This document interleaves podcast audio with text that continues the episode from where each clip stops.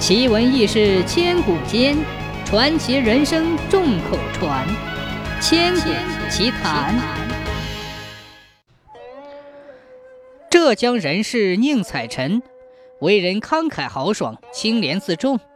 有一次，宁采臣到金华去，走到城北后，他进一座寺庙里休息。只见寺庙大殿宝塔十分壮丽，但地上却长满了比人还高的野草。显然，这里已经很久没有人来过了。再往前看，东西两边僧人居住的房舍门都虚掩着，只有南面一间小屋的门上好像挂着一把新锁。殿东角有一片修竹，台阶下有个大池子，里边丛生的野藕已经开花。宁采臣很喜欢这个幽静的地方，况且这期间城里房价飞涨。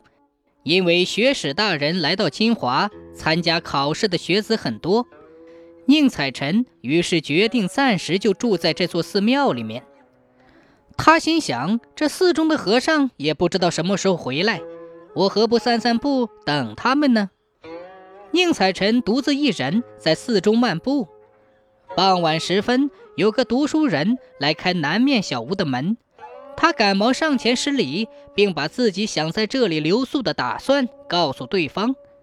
那个读书人说：“这里没有房主，我也是个在这里借宿的人。你不怕冷清，就住在这里，我早晚都能向你讨教，真是不胜荣幸。”宁采臣很高兴，他铺了些野草当床，又架起木板当桌子，看来是准备在这里住些日子了。这天晚上，月光皎洁，宁采臣和那个书生在大殿的走廊里促膝长谈。书生说自己姓燕，名叫燕赤霞。宁采臣以为他是来应考的秀才，但听他的口音，一点儿也不像浙江人。一问才知道他是陕西人。两人说了半天话，才各自回床就寝。宁采臣每次在陌生的地方过夜。总是很久才能入睡，这一次也不例外。正在他欲睡未睡之际，只听见北边房里有人窃窃私语，好像住有家眷。于是他起身趴在北墙石窗下，悄悄地看了一眼。只见短墙外的一个小院落里，有一个四十多岁的妇女，还有一个老太婆。她穿着暗红色的外衣，头上插着银梳子。一副老态龙钟的样子，原来他俩在月下说话。那个妇人说：“小倩为什么很长时间没到这里来了？”老太婆说：“或许是她相好的来了吧。”妇人说：“她没向姥姥发牢骚吗？”老太婆回答：“虽然听她发什么牢骚，但她看起来好像心情不愉快。”妇人又说：“对这个小丫头不能太好了。”话没说完，就有一个十七八岁的女孩子进来了，模样好像很美。老太婆笑着说：“背后不说人，我们俩正说你呢。没想到你这个小妖精悄悄地进来了，幸亏我们没说你什么坏话。小娘子长得好比画中人。”我要是个男人，也会把你的魂儿勾跑。女孩说：“姥姥不夸我几句，还有谁说我好呢？”妇人和女孩子说了些什么，宁采臣没有听清。他以为他们是燕书生的亲眷，所以躺回草床，不再听他们说话。过了一会儿，寺庙里一片寂静。宁采臣刚要入梦境时，觉得好像有人进了他的卧室，他急忙起身一看，发现北院那个叫小倩的女孩子进来了，他不由得吃了一惊，问她进来干什么？她说想跟他一起睡。宁采臣一本正经地说：“你不怕别人议论，我还怕别人说闲话呢。偶然一失足，就会成为一个道德沦丧的无耻之徒。”女孩说：“夜里没人知道。”宁采臣吼道：“你快走开，要不然我就喊南边小屋里的人了。”听了这话，那女孩有些害怕，只好走开了。刚走出门，又转身回来，把一锭金子放在宁采臣的床上。宁采臣马上把他扔到院子的台阶上，斥责说：“哼，不义之财弄脏了我的口袋。”女孩羞愧地捡起金子走了，嘴里还说：“这个男人真是铁石心肠。”第二天一早，有个叫兰溪的书生带着一个仆人来应考。他们住在寺院的东厢房里，不料书生竟然在当天夜里死了。死后发现他的脚板心有个小线孔，像是被锥子刺的，还有一缕缕血丝流出来。大家都不知道这是怎么回事。过了一个晚上，书生的仆人也死了，他的症状和书生一模一样。晚上，燕赤霞回来了。宁采臣问他知不知道死因，燕赤霞认为这是鬼魅干的。宁采臣为人耿直，根本没把鬼的事情放在心上。到了夜里，那个女孩又来找他，他对宁采臣说：“我见过的人多了，但没有像你这样耿直的人。你有圣贤的人品，我不敢欺骗你。我叫聂小倩，十八岁就病死了。”埋在这座寺院旁，不幸遭妖物的威胁，干了不少伤天害理的下贱勾当。我用容颜去迷惑别人，这本来并不是我所愿意做的。现在这寺院中没有人可以杀，鬼夜叉很有可能要来杀你。宁采臣听了这话，十分惊讶，他请求小倩替他想办法。聂小倩说。你跟燕赤霞住在一个屋子里，便能免除凶灾。宁采臣便问了一句：“你为何不去迷惑燕赤霞？”小倩回答说：“他是个奇人，鬼妖不敢接近他。”宁采臣又问：“你们怎样去迷惑别人呢？”聂小倩说：“和我亲昵的人，我悄悄用锥子刺他的脚心。”这样他就很快的昏迷过去，于是我再吸他的血给妖怪喝。有时候我用金子去勾引，其实那不是金子，而是罗刹鬼的骨头。这东西留在谁那里，就能把谁的心肝掏去。这两种方法都是迎合而今人们贪色好财的心理。宁采臣问他什么时候戒备，他说明天晚上。临别时，小倩哭着说。我掉进了大海，找不到岸。你是个仗义的君子，一定能救苦救难。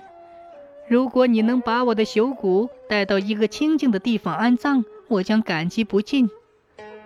宁采臣便答应了他的要求，问他的坟在哪里。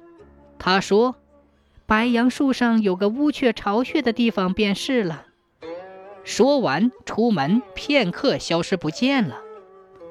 第二天。宁采臣恐怕燕赤霞外出，便早早的到他房里邀请他喝酒。在酒席上，宁采臣留意观察燕赤霞。宁采臣表示想和他同屋睡，燕赤霞推辞说自己喜欢清静。宁采臣不听，到了晚上，强行把铺盖都搬了过来。燕赤霞不得已，只好跟他同睡。他嘱咐宁采臣。我知道你是个大丈夫，对你很钦佩。不过我有些私事不便明说，请你不要翻看我的小箱子，否则对你我两人都没有好处。宁采臣便恭敬地答应了。后来各自就寝，燕赤霞临睡前把小箱子放在窗台上，过了一会儿就鼾声如雷。宁采臣半天也睡不着，大约一更时分。他发现窗外隐隐约约有人影，正慢慢的靠近窗户朝里看，目光闪闪。宁采臣很害怕，正要喊燕赤霞，忽然听见有个东西从小箱子里飞出，像一匹白绸缎，闪闪发亮，折断窗户上的石格，猛然一射，随即像电光一样熄灭了。这时，燕赤霞醒来起身。宁采臣假装睡着了，在暗中观察他。只见燕赤霞拿着箱子检查，从里面取了一个东西，映着月光嗅了嗅，那东西亮晶晶的，大约有两寸长，一片韭菜叶子大小。然后燕赤霞把它紧紧地包牢，又放进了箱子里。燕赤霞自言自语地说：“哼，什么老妖怪，竟然这么大的胆子，把我的箱子都给弄坏了。”于是他又躺下来。宁采臣觉得太奇怪了，便起身问燕赤霞，并把刚才看到的情节都告诉了燕赤霞。燕赤霞说。既然我们已经是好朋友，我也不必再隐瞒。我是个剑客，要不是那个石格子阻挡，妖怪当时就会死的。虽说这次没死，但他已经受了重伤。宁采臣问他刚才藏起来的是什么东西，燕赤霞说是剑，并说刚才闻它上面有股妖气。宁采臣说想看看这柄剑，燕赤霞拿出来给他看，原来。这是一柄亮闪闪的小剑。第二天一早，宁采臣到窗外查看，发现地上有滩血迹。这天，宁采臣走出寺院，在寺院北边，他看到一片荒冢。再一看，果然有棵白杨树，树上有个乌鸦雀。宁采臣办完事以后，急忙整理行装，准备回家。临行前，燕赤霞设宴送行。并把破皮囊赠送给宁采臣。他告诉宁采臣：“这叫剑袋，你要好好收藏，它可以避妖怪。”宁采臣想跟他学剑术。燕赤霞说：“像你这样信义刚直的君子，本来是可以学的，但你是富贵阶层的人，不是干我们这一行的。”宁采臣撒谎说：“妹妹葬在寺院的北边，打算迁葬。”于是他挖出聂小倩的朽骨，用衣裙包好，租船返家。宁采臣的书斋靠近郊野，他回家后就将聂小倩的坟建在斋外。建好安葬后，他祭祀说：“可怜你孤零零的，把你葬在我小屋旁边，这样你的悲欢我都能听见，而且这里也不会有恶鬼来欺凌你。一杯水酒不成敬意。”请你不要嫌弃，把它喝了吧。他祝福完以后，准备回家，忽然听见身后有人喊道：“请等等我！”回头一看，竟然是聂小倩。聂小倩笑着谢宁采臣，说道：“你的心意我永远报答不尽，请让我随同你回去拜见婆婆，就是做个丫头小妾也心甘情愿。”宁采臣细细地打量着她，见她肌肤细嫩，小脚尖尖，身材娇娇，妩媚动人，于是便带她一同回到书斋。宁采臣让她先坐一会儿，他先去告诉母亲。他母亲听说后感到很吃惊。当时宁采臣的妻子已经病了很长时间，母亲叫他不要声张，以免刺激病人。他们母子正说着话。聂小倩已经悄悄地进屋，跪在地上拜见宁采臣的母亲。宁采臣介绍说：“这就是小倩。”宁母惊慌地看了看她，心里很害怕。